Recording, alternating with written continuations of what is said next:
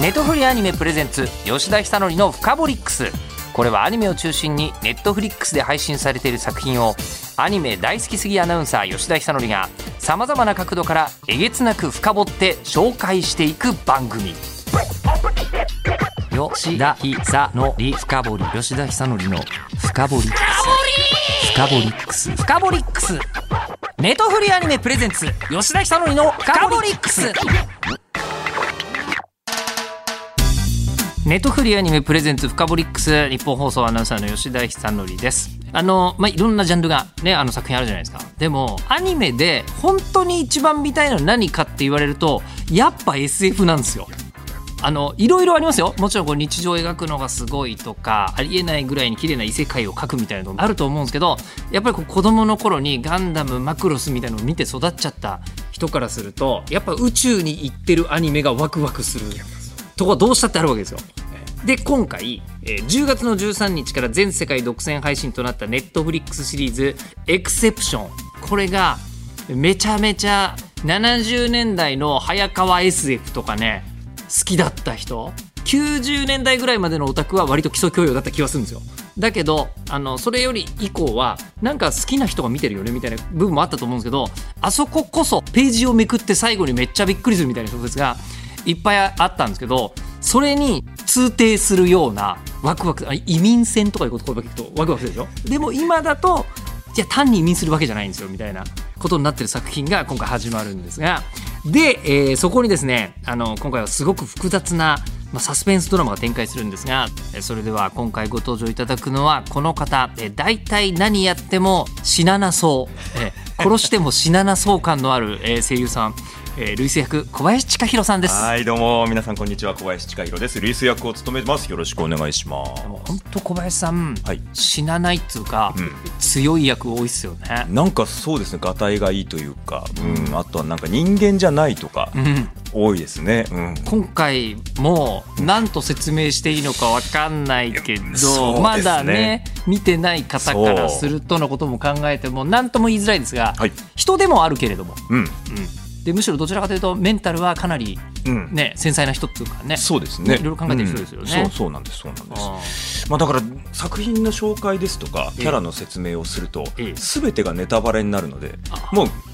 今回 何話していいか分かんないぐらいそうねで1話まだ見てない人からすると全部ネタバレになっちゃうルイスは特にそうですよそうねですねまあ、一応10月の13日から配信はスタートしているので、ええまあこのポッドキャストを聞いてくれている方には言っても、うん大丈大丈夫夫なのでなるほどじゃあそうしましょうかなるほどえ今日ポッドキャストなんで、うんあの急ぐ必要ないんですよなるほど聞く人がネタバレ嫌だなっていう方は、うんはい以上です 今日にせ関っしてはかく来たのに、うん、これ放送で流れてたらあのさすがに偶然聞いちゃう人もいると思うんであーそうかそうかんなことできないんですけそうどかそうか今日ポッドキャストオンリーなんで、うんありがたいことになるのなでるほど一回止めて、うん全部見て、うんここから戻ってくるなるほどというお約束でいきましょう。なるほど、ねありがたいですねなのでそれはちゃんと言ったんで、おい、うんネタバレしたじゃねえかって言ったら、もうあなたが悪いですからね。そうねここで説明してますクからリねックしたあなたの自己責任ですからね、そこはね。はいわかりましたということで、じゃあ、そのうんたくましい小林さんのですね、はいプロフィールご紹介ですが、はいえー小林さん、1983年生まれ、えー愛知県出身、はいあ北海道じゃないんだって、むしろそうなんで すよむしろむしろ思いますよ、ね。そうなんですよ何も言った。そうそうそうそうんだって北海道の人っぽいんですもん。あそうですかなんかそんな感じしますよ。へなんえだろう立派な眉毛とかそういうことですか。あねえでも逆に九州とかも言われたりしますああ、うんまあでも日本のね、こうなんかうん民族って昔振り返っていくと本当に世界中から来てるんですよね。あそう日らし本いです人でねルーツ全然うんいっぱいあるらしくて、うんねえーでももしかしたらもともとはそういうとこからもしれない トライした人があ、えー九州とか北海道にトライした人の、うんえー松江が松江が愛知県にたどり着いて生まれた子かもしれないやいると思う確実 にい,、いらっしゃると思うそれはうですねその日血本脈かもし日れな本い人には絶対いると思いますが、はいえーそして演劇集団演はいにご所属になっていらっしゃいまして、はいでさっきから何度も言ってますが、えーゴールデンカムイシリーズの杉本佐一はい、不死身の杉本、そうですねえーあとビースターズのレゴシとかもそうですよねあそうですそうですそうです、ねもう人外ですね、あれいはくらやっても死な ない、うんレゴシ、確かにはいはいえーそして「イエスタデイ」を歌っての陸王、はいえーそして青足の福田達也、はい福田さんも常に死ななそうですし死ななそうですよねまあ死ぬアニメではないですけど、死なまあなそうねです、そうそうそう絶対動じないよ ね。はい、ということで数多くの外画アニメそして舞台で活躍されていらっしゃいまして、はいで今回は全世界独占配信の「エクセプション」のルイス役をまあ、こう熱演されていて、えーツイッターではお仕事のお知らせ以外は愛犬の写真が多めですこれプロフィールに書く意味、はいわかんないですけど、うんえー愛犬なんですか役者さんとかやってるとなかなかまめにうん散歩するとか大変だったりしません、 あ結構大変ですねだからもう朝と、ええあと帰ってからその深夜とかに結構すること多いですねえ一日二回2回しないとちょっとあの去年買ったばっかりなので、はいはいはいまだ若くて元気があ本当に有り余ってるので、ええ散歩してあげないともうなんかストレスが溜まっちゃってもうすごいそうなんだすごいんです、人間からすると、うん一日に二回散歩をしなきゃいけない人間っていうと、うん結構非効率ですよね大変ですねまあまそあうまあ、それをこなしつつこなしつつはい、やっておりますねはうあお名前とか聞いてもいいんですかんあ名前はニコって言っほてミニチュアピンシャーってわかりますかピンシャえでーとも大きいわけじゃないですよねミニチュアピンシャあもうあのとあのチワワが混ざってるので、はいはいはいはいもう体重も多分4キロあるかないかぐらいのもうすっごいちっちゃい子ですねだけどめっちゃ元気で散歩行きたがるあもうやばいですやばいですやばいですやばいね朝とかもう起きないと鼻噛まれるんでずっともうあ行かなきゃってそれそれはゴールデンカムイ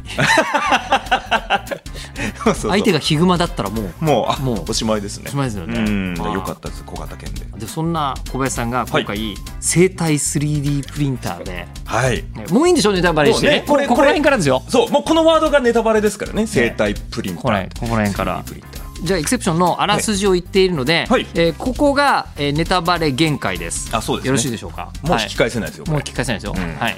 えー、遥か先の未来、はい人類は地球を追われ、うん他の銀河系への移住を余儀なくされていた。テラフォーミングの対象となる惑星 X10 の探索をするために派遣された宇宙船。先遣隊のメンバーたちが生体 3D プリンターによって一人ずつ出力されていく。はいうんだがシステムの予期せぬ不具合により、はいここからです。はいねはいえークルーの一人であるルイスルイスはもともとうんちゃんとした人間で,、そうですそうですのちゃんとした人間を 3D プリンターとして、もう一回、まあ、遠くにちょっとこそうう呼び出す予定だったんですが、そうなんですよえーなんか、えーもうもう太陽フレア、まあ、そう太陽とかね太陽フえレアねーそこにいる恒星があるわけですよ、うんうん太陽フレアの影響で怪物になってミスプリントですよねそうですそうですそうですねミスプリントされちゃって制作されてしまいまして、そうなんですよえー怪物の姿にうんなってしまいました。そうですねはい、で、えー他のメンバーニーナマックパティオスカーの4人は異形のルイスに襲われます、うんうんえー宇宙船の暗闇の中で恐怖を感じながらミッション終了へのカウントダウンが始まった、はいでこれが小説家、えーおついちさんっていう方がラノベとかね有名なねうんお好きな方は有名かもしれませんが,、馴染みがある今回はお名前足立博隆さんねはい初めて知りましたと本い名うお名前でね、うんえーオリジナル SF ストーリーを、まあ、皆さんが、えーアニメの中で演じてらっしゃるわけですけども、他のスタッフも超豪華で、ええキャラクターデザインがもう天野義高さんもうね言はいわずともわかるでしょうっていう感じでフすァイナねルファンタジーもそうですけど、うん意外なところでは天野義高さんはタイムボカンシリーズの3悪ガッチャマの、ンとかもやってそまうすねそうそう、3悪のデザインしたのは天野弘隆さんなんですうよね,、ーんね今にも残る、わすげええーアニメ史上に残る名作デザインだと思いますけど、すげえねでえー音楽はですね、えーもうあの坂本龍一さん が作ると。すごすぎるすごすぎるだからなんかちょっと本当普通のアニメ伴奏とは全然違うぞと。うーんねえーでそして監督が「トランスフォーマーズ」タイタンズ・リターン」の佐藤雄三さん、はいはい、でそしてアニメーション制作がタツノコプロと CG プロダクションの5、うんはい、で日本語版キャストにはルイス役の小林貴弘さんをはじめまして、は桜井貴弘さん、はい海田裕子さん、はい星野貴則さん、うんえーそして種崎敦美さん、はい集結されてるんですけど、はいまあ、先に言って思ったのは、うんはいこれ誰が秘密を抱えてるか分かんないじゃないですか。そうですねですよね、うんでただ、うん小林さんと桜井さんがいる時点で、うんえー桜井さんは絶対裏切るだろうこれ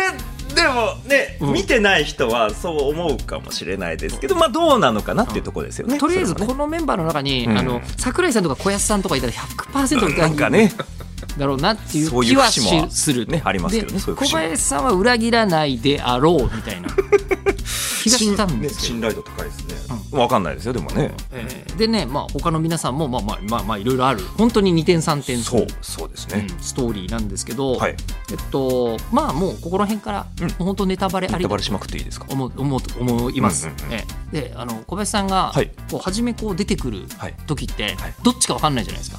そうですねで。この作品って、うんあのこういわゆるアフレコって、うん最後まで台本もらってたんですか、もらってない。もらってないんだないんですようわこの作品もらってないでやるの面白そうですねめっちゃ面白かったですだからですよね、うん、だからもうこれ SF だけど、ええどっちかというと密室のサスペンスの要素もすごく強い作品なのでもう俺先に言っちゃいますけど、もう11人いるっていう超名作がありました、萩尾本さんの漫画で、うんうんうんうんうん11人いるって僕人生で一番びっくりした作品の一つなんですよ、いえー、見たことないあ本当ですか見たことないんですよやあれが超面白くて、えーで、うんあれね宇宙船の密室ものとしてあれを超える作品ってなかなかできないだろうなと思ったのに、うんうんうんうんこの作品、うんあの今じゃないとみんな思いつかない要素が、うんそれ萩尾さんが多分それ書いたの70年代か80年代のはずなんで、はいそこから40年経ってるがこその作品だったんで、おおって思いながら、まあ、見たんですけど、はいとりあえず、うん一番初め出てくる時自分がモンスターのままなのか、ちゃんと正気を取り戻すのか、はい分かんないままだっわかんないた分かんなかったんですわかかんないですえどう説明されるんですか制作が分かあらななんいかあのまずオーディションがあったんですけど、おうはいオーディションの段階でセリフで「いやもうあいつは処分しなきゃいけない」みたいなセリフがあったんですけど「はいあいつ?」みたいなでもうオーディションの段階で役のルイスっていうところに「B」ってついてたんですよあーじゃあこれ A もいるんですよねっつったら A もいるとしか言われなくて、うんそうえ A はじゃあ何なんだと思ってであの初めて僕が参加したのが第実は2話からなんですけどあそうでしたっけそうそうなんですよ、はい2話で実際台本もらって見てみたら「ほえ」とかおー ちょちょちょっと待ってくださいそっちの方のオーディションしてないんですかしてないです そう人間体しかしてないですそうえめっほちえゃネタバレですけもどう絶対吠えられるっていう多分、ええね信頼をいただいていたのかもしれない想像だったんでしょうね、はあでじゃあとりあえず B の方かでオはいーディションしたから、そうなんかあるだろうとは思いつつも思いつつ吠えとしか書いてない台本来るわけですよねそうですそうですどういうことってなりませんなりますなりなまりますすよね台本だけ読んでああ全全然わかんないなと思わっかんないてですよねあの映像見てみたら、えお俺じゃないこれ受けたのと思って受けてないやつって受けてないやつが発注と違うやつが違うやつが出てくるあミスプリントやこれが、これかってそそうそうそうこで台本読むと確かにミスプリントって書いてあるし、そへえそこではそそんな体験ないでしょうないですないですだって あでもなんかでなんかそう自分が何人もいてっていうのはやったことはあったんですけどあそうなんですかなんかでもうちょっと思い出せないですけどでもこうやって姿形が全く違うだからもういわば別キャラクターみたいなのを、だけど人格が一緒で演じるっていうのは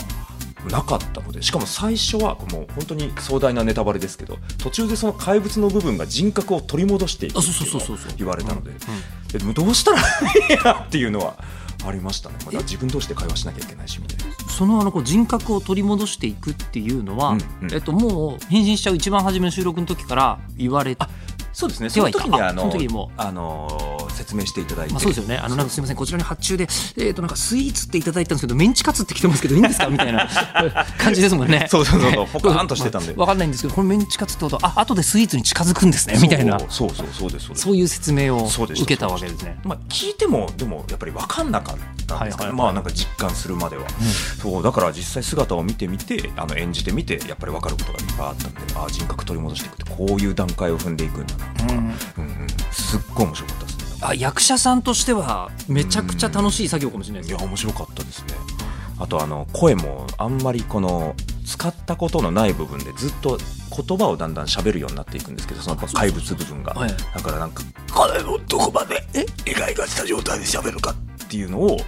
えちょっと待ってください今リアルタイムでやってくれたんですけど、はいあれエフェクトじゃないんですかエフェクトもかけていただくんですけどええでもこれをちょっとエフェクト、まあそうですそようそうそうえすごっそれでやるえ今完全にいわゆるもうコンピューターとかで処理して、うんあの声にしてんだと思ってましたち違違うんですよだそうなんですよ、えそうなーんですそうなんですあらすごっなんかその最初のその声の感じもうんどれくらい、あのこのいがらせるかとかそういうのをちょっと監督さんとかとも話しながら作っていった感じはありますね、まあ喉に良くないですよねまあ結構だからこの収録の後はいつもカスカスで帰っていっごめんなさ いなんかそういうのにサービス今やってもらっちゃって、て とんでもないですとんでもないです、申し訳ないですけど面白かったです、うんああででさらに、うんしかも台本ははい毎回収録ごとずつであそうですねもらっていくわけですよね、うんうんでそうすると、んまあ、僕は何度も「こいつ!」って思ってるわけですようんうん常に。うんうんうんうんええであのもらってうん読むまで、うん本当に分かんないんわかんないですよねわかんないんですよあの今までいいやつだったじゃんそうそうお前っていうのを、うん役者さんは、うんもう全員それでやってらっしゃるそうですねただ多分まあさすがにここでも言えないんですけどそのあれこれやってた人はあのー聞いてたのかな確かあれこれやってた人は多分説明を受けただと思います。じゃあ本当にマーダーミステリーみたいな状態なのかな、かな一応みんな今まだミステリーって人狼のストーリーがあるバージョンみたいうんうんうんうんうんうなんのが世の中に流行ってるじゃないですか。うんうんであれで一人ずつあなたは実は、うんあの極秘のミッション持ってるんですよ、うんうんうんみたいなのを一人一人に教えてて、うんじゃあ役者さんとしてはその話してないんです。してないですね。してないでじゃあ途中からルイスも、うんあの正気を取り戻すみたいのは、うん他のメンバーにはあでも言ってないですね。そのまでれはその回までは言ってない言です僕からは。うんへえそうそう毎週テーマパーク行くみたいなもおんでだすから楽しかったと思いますね。あーえ覚えてることあります現場でこの人本当になんだろうそこい知れないなみたいにでもやっぱ一緒にやっててまあでも これを真犯人の人なんかと一緒に撮ってる時はあー楽しいなって思いましたね。どういう意味ですか、うん、もはうなんか、うんややっぱその片鱗が全然なかったので、さあーそうね最終話の辺でこうそれが分かった時に、いはいあそうって言ってあってなるんだやっぱりああそうなるほどでしかもその理由まであうんの全然わかんないから、うんあそういう感じだったのねで確かに振り返ってみると1話からそういう片鱗はあったなっていうのとかもあっていやよくできてるなって思いました。えそれ1話の片鱗は、うんまあ、いわゆる役者さんのうん演技プランのうん幅の中に収まるぐらいなわけですよね、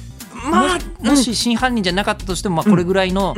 トゲは立てるよねみたいなうんうんうんだと思うぐらいのコントロールですよだねと思いますだと思いますでも最後までよく見ると、うんこれ1話に戻ってみるとそうですねちょっと出してんじゃん確かにこいつ確かに、うんまあそうだ、まあ、脚本もそういう描かれ方もしてますし、うんやっぱそのねご本人も多分それを知ってらっしゃったからあのそれであのちょっとそこの部分にこういうフォーカスを当ててたのかなって感じはしますけどねおもろいっすめっちゃ面白いです へうんえこれでも週一で撮ってたわ週一で撮ってましたこれでも公開されるまで誰にも話せないじゃないですか、話せないですねね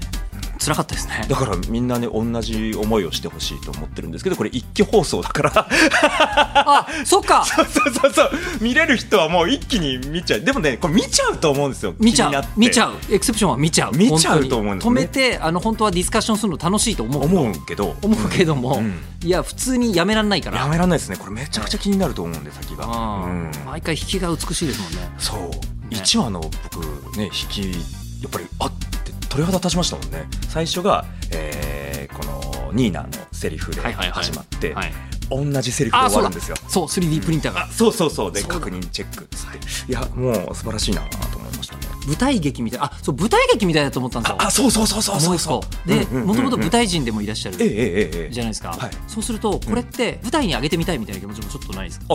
いいですかじゃあ舞台 もうあのどなたかが大量なこう偉い人の言葉をこういっぱいくれれば多分あ、うん、そこで今相談されてますけどある意味これねあの宇宙船の中で物語が展開するので、全部を舞台の上にうん再現しようと思ったら、うん多分できるできると思いますしかもこののままのキャストとかでできたらもうわ最高最高かも最高最高じゃあお願いしますね見たいですけどお願いねしますうんうんめっちゃうなずいてるみたいなあでも一番大変なのそしたら多分小林さんですよそう逆にどうやったらできるのこれできるんですかねこれだ 3D プリンターどうするんですかねそうですね、うんだでもなんかそこそれこかそかぶりかぶりうんかぶり物 なんか、あのー発明してくれるんです今だったら、うんえもう今だったら、 えあのね、普通に、えーあのら今せ演劇とかプロジェクションすごいじゃないですか。あなるほどえー 3D プロジェクションとかでできるって言おうと思ったら着ぐるみってなんです か小林さん一回着ぐるみで出て、うんでこうやってでもう一出回てもう一回戻ってわーってやってもう一回もう一回着ぐるみ着てみたいなただ同時に出るとこがね同時に出るとこねねえ同時に出るとこはあれじゃないですか、着ぐるみは動かないやつにしといてなるほえどえ、まあ、スーツアクターでもいい けど、ねあだからスーツアクターにしといて声だけなるほど小林さんその時後ろ向いてそうかみたいみなたいなみたいやいやいや腹話術師やんかもうもうすごい技能やそれはうん、でもそこはそれはうん舞台のプロにはちょっとお伺いしたいところで、ええあの舞台劇っぽいなっていうのを、うん単なる素人として見てても、はいなんか思うんですようんうんうん舞台っていう感じって、うんうんどういうところに出てるんですかねこのエクセプション。まあ多分密室劇だからじゃないですかねあの割とワンシチュエーションっていうかはいもはうい箱が1個ドンと宇宙船っていうのがあってそこで物語が繰り広げられていく場所がポンポンポンポン変わっていかないので、うん、ちゃんとその場所の中で時系列が展開されていくっていうのがすごく舞台っぽいんだと思うんですよねです一番は。でこれが一番こうシナリオってものを味わうとなると、うん一番面白いですよね、うん、だと思います。緻密だし、緻密だし、うんやっぱ最後の最後で大展開するとこだけやっぱアニメですよねまあ確かに、そうですねあそこはちょっと舞台だともうなんかすごいことになっちゃうかなっていう気はしますよなねんか2つぐらい舞台用意しといて最後の最後だけなんだろうステージの客席の後ろで展開とかとかあいいですねやってみたいですよねああとあのあれですねアングラ演劇とかだったらもう最後にもう小屋がぶっ壊れて 後ろにもうそこからバーみたいな後ろに惑星がとか言って昔の赤テントとかってそういうのやってたんでしょうねきっそとうやねってたと思いますそういうのああいやーそこをね CG でやってるんですよね この作品に関してはそうですねしかもそれが天野義高さんだったりとね美しいうんうん本当に、うん、絵画見てるみたいですもんねああれアフレコの最中ははいどうだったんでいすか、やもう出来上がっていましたえ本当もう絵がはい本当できてましたなんともうだから逆に普段の普通の普通のっていうとあれですけど一般的なアニメーションの撮り方は割と線画とかあのボールドって言ってそのはいセリフのタイミングに口口ののととこころにろにパッてあの尺が出てきたりするもんなんですけどもうんうだからどっちかというと吹き替えに近い形でその俳優さんがもうそのままパクパクやってるのをこっちで当てるっていうような作りでしたね。ルイス誰のイメージみたいなのがあるんですかね、誰なんだろうなまあでも屈強ななんかうん男の人って感じで惑星の気化作業みたいなのうんの作業員だから割とがたいが良くて力が、えーある人なのかなっていう印象ではありましたけど。うんオスカーもそうよねあそうオスカーもそうでもオスカーはなんかコメディリリーフっていうような印象ですよねどっちじゃかでもコメディリーフこそ、うんあのサスペンスの最後に怪しかったりするじゃないですかそうなんですよ僕もちょっと正直オスカー怪しいなみたいな思ってたりして、うんまあね気になると思うので見てほしいんですけどそれはねあのそうなんだ何もいいこれそう船員が数が多くないから一人一人紹介していくと俺やがてボロが出るなそうねそうねうんこれでもすもしうん「イフのストーリーでもうんなんかいくらでも最後びっくりする終わり方があったんじゃないかなってそいうう気がですねそれぞれありますよねありますだから全員が犯人であっても、うんまあ説明はつけられるようになってるんだろうなっていう本だったと思いますゲームも見たいそう考えてみるとそうですねサウンドノベルみたいなやつそうでうんでこういろいろストーリーによって犯人が変わる結末があ選べるんだあるやつみたいなのができそうなできそうですね作品面白いしそれもあなんか今メモされてるんで多分できますよこのゲ ームうんうんって言っているやだからね企画としてどうやってできたかみたいなところは、あそうぜですひね聞きたいところではあるんですけど、んそういうのってやっぱ小林さん聞いてはいないわけですよね。聞いてないですね企画出来上がりよりも、もうこういうエクセプションという作品作るよでそうですルイスティ役のオーディションがあるよみたいなそうですそうです形ですよね。そうでしたそうでした、うんいやーいやで今出来上がったじゃないですか。はいで出来上がって、うんえっと、もうこれネタバレ今日 OK だし、うんうんうんもう本当に、まあ、どネタバレはしてないですけど、うんあのこのシーン、うん実はルイス、ん超頑張ってんだよみたいなのがあのこれ見てほしいなみたいな、うん隠されたやつがあったらあー、まあ頑張ったところはやっぱその獣から人間性取り戻した時のそのルイス A とルイス B が会話するとことかはあ相当頑張りましたね、はい家で練習しててもわけわかんなくなったりしたん で でも、まあ、そうですよえでもあれじゃあ、別々にルイス B 取り終わってからじゃあルイス A 取りましょうとかじゃあそれもあるしその場でそれこそ落語みたいにええなんか「なんとかだったお前は!」ってあそうか」っていうでもやってたんですかありましたありましたそういうシーンもう、ーわ、うん一気にいけちゃうねここはとか言われてそうかなとかあの撮ってる側からするとそうかもしれませんけど私の中では全然違うことになってそるうそうそう結構負担がみたいな割と吹き替えとかだと、まあ、特に若い時駆け出しの頃はいろんな役を兼ねるのであなんか兼ねその場で絡むことがないと思ってた役が同時に3人ぐらい同じ場面出てきちゃって全部自分で喋るっていうような経験はありますそれもうやれやれるでしょっていう感じでそうですもう一気に回しちゃうけどいいとか言われてやこれりますみたいなできないとは言えねえみたいな緒にやりますでただ声優さんの鼻の一つではありますよねあうんみんなここで同じ声だけども、うん全然違うキャラを瞬時に入れ替えてやっていくっていうのはあんまり表で分かんないですけど、裏で見てるとちょっと感動するやつですよね、そうですね一人しかマイクに立っていないぞみたいなうん、先輩で見ててもやっぱすごいなと思った方とかいたりするんですよあーそうですね結構やっぱりまあよくねあのテレビとかにも出ますけど山寺さんとかあーまあ、やっぱりもはう凄まじいなと思いますし、あのコロコロ変わるっていう意味ではまあこの種ちゃんなんかもあーもうすごくいろんないろんなもの何でもできる人だっていう印象が、もううんね、男子から女子、うんえー男の子からちっちゃい子からそうね、うん、あなんかあのシルバニアファミリーも、うんああもう何でも何でもやるなみたいな。アーニャと大の大冒険が同じ人ですからね。ねうん意味わかんないですよね。で、うんビースターズのジュノとかね、あそうだ全部一緒そうだよそうそうそう。ねえ何でも何でもやるなって。ねえいやだから読めないんですよあそうこの作品は。確かに。うん。で桜井さんも裏切るとはいえ、うんえー最終的に味方になる裏切り方と裏切ったまんまの人と両方あるんですよ。なるほど。いろんな裏切りを経験してる人なん だ。そうなんですよ。すごいね裏切り回数は偶数だと元に戻ってくるんですよ。なるほど。一周して。そう。 裏切りが1回だと奇数だとダメなん だけど。そうか。じゃあ千の裏切りを持つ男あそうそうと千の役できる女性そうとそうみたいそなうそう。だかコらメディリリーフと。どんなのよという。でもその中で小林さんがん悪役は想像が若干つかないっていう不思議さ。あ、なるほど。ええ。そうか。なんかあの人の良さが出るというか、うんあーということでルイス聞いた時に、んうんこいつではないって思う可能性はなんか感じたんですよ。なるほど。ええ、悪役ってやったことありますあありますよありますよそれこそメガロボックスあのーそうかサックマっていうやつとかはいはいはい割と超悪いやつだったと思いますね。うん、とかまあたまたまにですねでも吹き替えだと割と多いんですけど、うん、うん、でもアニメは確かにあんまり悪い人やってないかもな、うん、やってないかもですそうか、うんまあ、でも今回もあのこうキャストさんだけ見て予測するのとはちょっと違う結論になったかなっていう気はですねするんですよねうん見てないキャストだけで分かったらすごいなっていう感じしますね。ああいやこれでもやっぱり気になるのは作り方ですよこのちょっと規格外の作品がどうやってできたかっていうのを小林さんも知りたいあ知りたいですええ知りたい。なので、うんえー実は来週もですね小林さんご一緒いただくんですけど、あはいなんとあの監督の佐藤雄三さんにはい。お越しいただくことにあら、なってて、あら、嬉しい。多分そのあたりご存知ないわけないと思いますんで、うんそうですね監督ですもんね教えていただきたいと思っておりますが、い監督とのやり取りって現場どんな感じだったんですかえーとまずその最初の時に役の説明とかあしていただいたのとあのやっぱりディレクションにこう加味してここはこういうふうにもっとやっていただきたいとかそういうのはいっぱいあったような気がしますそれはもう僕だけじゃなくて多分全キャストがあったと思いますね、そういうやり取りは結構密にしていただいたと思いますあのじゃあここまでのところ、うんえー監督の人となりの印象みたいなのはあ優しい感じですね最後みんなで終わった後中華食べに行きましたもんね、うんあーそうですね行きましたもんねって言っちゃったよ今 ね横でお待ちいただいておます待かちいらねただいて。ますからえね、うんーさあということで、はいえーあの実際のところ良かったですねあの 3D プリンターで誰かを遠くに送り込むような、ね、